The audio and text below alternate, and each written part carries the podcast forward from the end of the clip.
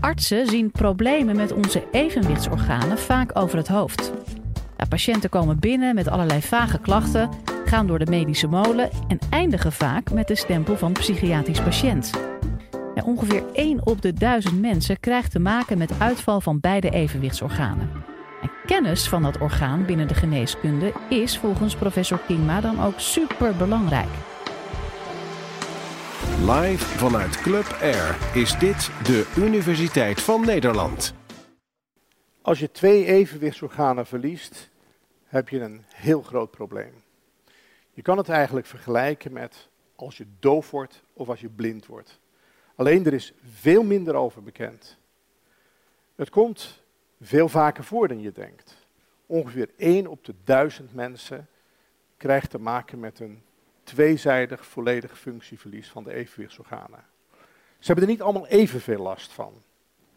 Maar je kunt er ongelooflijk veel last van hebben. Het hangt er vaak vanaf wanneer het in je leven gebeurt. Als het gebeurt als je een klein kindje bent en je wordt geboren zonder evenwichtsorganen, dan kunnen je hersenen zich veel beter aanpassen aan dat functieverlies. Als je het later krijgt op latere leeftijd, als je relatief jong bent, is je aanpassingsvermogen ook groot. En naarmate je ouder bent, heb je meer en meer problemen. Het wordt heel vaak over het hoofd gezien. Ik geef je één voorbeeld. Een patiënt van mij, die kwam op een bepaald moment na 30, 40 jaar allerlei problemen gehad te hebben, mijn evenwichtsafdeling opwandelen. Ik was met een co-assistent en ik zag haar binnenkomen. En ik zei tegen de co-assistent, ik zeg, ik denk dat die mevrouw een probleem heeft met allebei haar evenwichtsorganen. Die co-assistent die keek me aan, hoe ziet u dat? Ik zeg, nou ja, dat is de manier van lopen, bewegen. En let maar op. Ik deed toen een klein testje, wat je eigenlijk zag met die hoofdbeweging. En ik zag dat ze naar alle tweede kanten toe geen reactie meer had. Dus ik zei, ja, ik weet het probleem al, uw evenwichtsorganen werken niet meer. Mevrouw die ging naar huis om het even te verwerken, ging huilen in de auto omdat ze bij zichzelf zich realiseerde dat eindelijk ontdekt was waarom ze allerlei problemen had.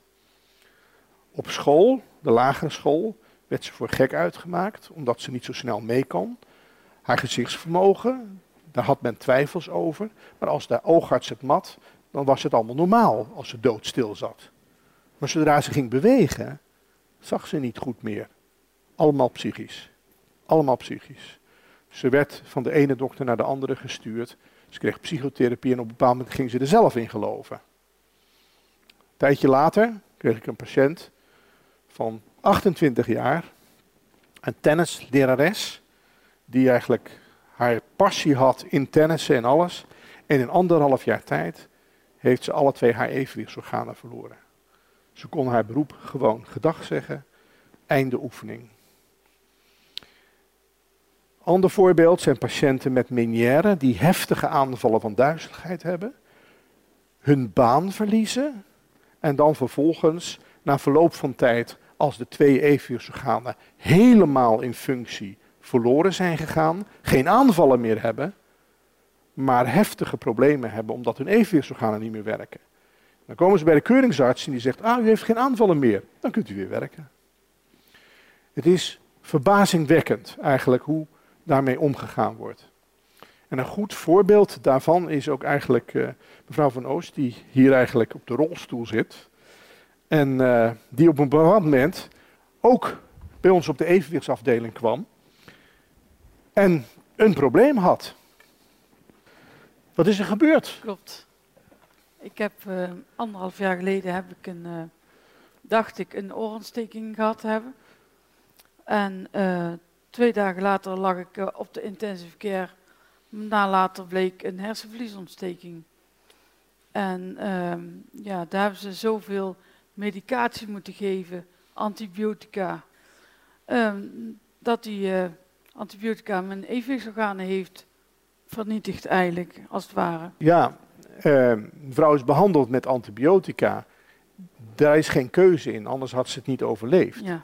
Maar die antibiotica, die specifieke antibiotica, daarvan is bekend dat ze het evenwichtsorgaan kunnen aantasten en ook het gehoororgaan. In die zin heeft ze nog geluk gehad, want het gehoor had ook uitgevallen uh, kunnen zijn. Uh, En er zijn dus best veel mensen die dit meemaken. En ze gaan vaak naar huis met het idee van, ja, nou ben ik, ik heb het overleefd. En ze blijven klachten houden waarvan niet wordt vastgesteld waardoor het komt. Want ze waren zo ziek dat de misselijkheid van het uitvallen van de evenwichtsorganen, dat dat eigenlijk toegeschreven wordt aan de algemene slechte lichamelijke conditie van die patiënt. En dat ze, ja, ja, mevrouw had heel veel problemen. Een heleboel van die problemen zijn voorbij. We gaan ook werken nu aan het evenwicht, zeg maar. Maar ja, we kunnen die evenwichtsorganen natuurlijk niet echt herstellen zo eenvoudig. Dus als u over straat loopt, wat, wat merkt u dan? Ja, Kunt u nog goed zien? ja, ik zie goed als ik mijn hoofd maar stil hou. Ja. Dan zie ik goed. Maar zo- zodra je gaat, gaat lopen, bewegen in de rolstoel of in de auto zit, het dendert, het wiemelt. Dus je ziet alles meebewegen. Dus ja, de borden boven de snelweg kan je niet lezen, want je ziet niet wat erop staat als het zo gaat. Ja, en ja, alles beweegt mee. Dus ja. Het is dus zo dat, dat mensen die eh, zeg maar ouder worden, hebben ook vaak klachten van hun gezichtsvermogen. Dat is aan de ene kant, heeft dat te maken met ogen die achteruit gaan, maar aan de andere kant ook de evenwichtsorganen. Die verliezen dus die dynamische beeldstabilisatie. En dat wordt ook weer niet altijd erkend. Ze gaan naar de oogarts, die meet en die zet ze doodstil en die zegt nou alles is prima. Er zijn dus bij de verkeerde arts. Ze moeten naar de KNO-arts of neuroloog die kijkt hoe het is met de evenwichtsorganen. Het is dus eigenlijk een, een probleem wat heel erg onderschat wordt. En je ziet het, mevrouw kan nog steeds niet lopen. Ik ben ervan overtuigd dat ze op een bepaald moment wel kan gaan lopen, maar dat ze heel veel moeite zal hebben om snel eigenlijk te kunnen reageren op verstoringen. Dus haar kans om te vallen is behoorlijk groot. En dat zijn toch wel behoorlijke dingen die de kwaliteit van leven heel negatief beïnvloeden. Want dit is niet iets wat je alleen maar in de beroepssituatie hebt, maar ook dagdagelijks thuis.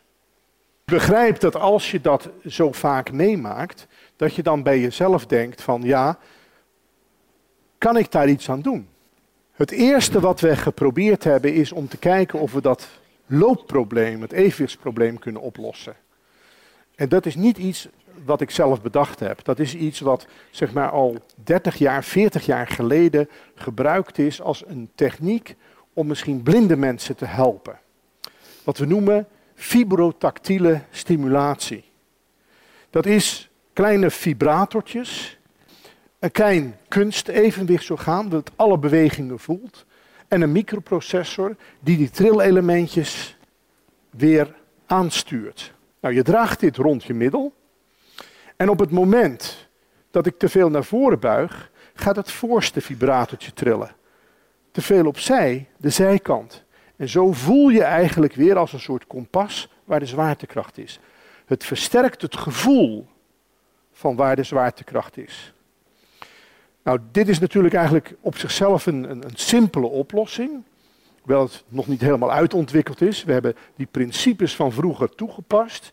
En we gebruiken dat nu ambulant voor mensen die die systemen voor langere tijd dragen. En kijken of dat werkt. Die studies lopen nog. Nou is zo'n band natuurlijk niet in staat om ook je beeldstabilisatie te verbeteren. Dus we zijn een stap verder gegaan. En we zijn een kunstevenwichtsorgaan gaan ontwikkelen. Een cochleaire implantaat, dat bestond al langer, bestaat al langer. Een kunstoor eigenlijk, dat wordt geïmplanteerd, gaat achter de huid. Het gaat via het rotsbeen naar dat slakkenhuis van het gehoor en maakt zo een elektrische verbinding. Nou, bij het gehoor heb je een microfoontje wat het geluid opvangt. Via een processor dat omzet in prikkeltjes die zo weer bij de gehoorzenuw komen. En het is fantastisch, want kinderen die zeg maar, door een meningitis niet alleen hun evenwichtsorganen, maar bijvoorbeeld ook hun gehoor hebben verloren, die worden op dit moment in Nederland al aan twee zijden geïmplanteerd met cochlear implants en kunnen weer naar een gewone school. Het is niet hetzelfde als gewoon horen, Maar blijkbaar kunnen die hersenen heel veel informatie eruit halen. Datzelfde principe zijn wij gaan toepassen voor wat we noemen een evenwichts'implantaat, een vespelimplantaat. De sensor die de bewegingen detecteert, een spoeltje die aan de buitenkant, zeg maar zo, magnetisch gekoppeld is met een spoel onder de huid. En dit loopt naar het evenwichtsorgaan en het gehoororgaan. Dus hier kunnen we combineren een cochlear implant en een vestibular implant. In augustus vorig jaar hebben we de eerste patiënt ter wereld daarmee voorzien. Dat was sensationeel, omdat het nooit eerder was gedaan, maar ook voor ons was het ongelooflijk spannend om te kijken van, gaat dat werken? Nou, we zijn die mevrouw gaan testen in het laboratorium en wat bleek? Dat we inderdaad oogbewegingen konden opwekken. En dat we zelfs konden meten dat als ze aan het lopen was, dat haar gezichtsvermogen verbeterde. Inmiddels hebben we elf mensen geïmplanteerd. Dat doen we heel nauw samen met uh, de Universiteit van Genève, waarbij we samen de technologie en de operatietechnieken ontwikkelen om dat optimaal te doen. Ze hebben een iets andere operatietechniek dan wij. En daardoor kunnen we heel snel vergelijken met elkaar van wat is de beste manier. Het gaat er niet om wie hier wint of zo. We zijn niet in competitie, in tegenstelling. Patiënten uit Genève komen in Maastricht voor onze diagnostiek enzovoort. We proberen samen te werken en daardoor de krachten te bundelen. Ik wil alleen maar meegeven dat zeg maar, we proberen met zo'n kunstevenwichtsorgaan iets te verbeteren aan de kwaliteit van leven van deze mensen. En het was voor mij heel schokkend toen twee jaar geleden ik vertelde aan een hele beroemde neuroloog in de wereld dat we daarmee bezig waren en dat hij tegen mij zei, oh ik wist niet dat die mensen een probleem hadden. Dat geeft gewoon even aan hoe ongelooflijk onderschat wordt wat de betekenis van evenwichtsorganen voor je functioneren is. En het is helemaal niet zo zeldzaam als je denkt, alleen als je niet oplet zie je het niet. En ik vraag aan jullie om, als je een keer iemand zo over straat ziet lopen, toch even goed na te denken. Is het wel een dronken man?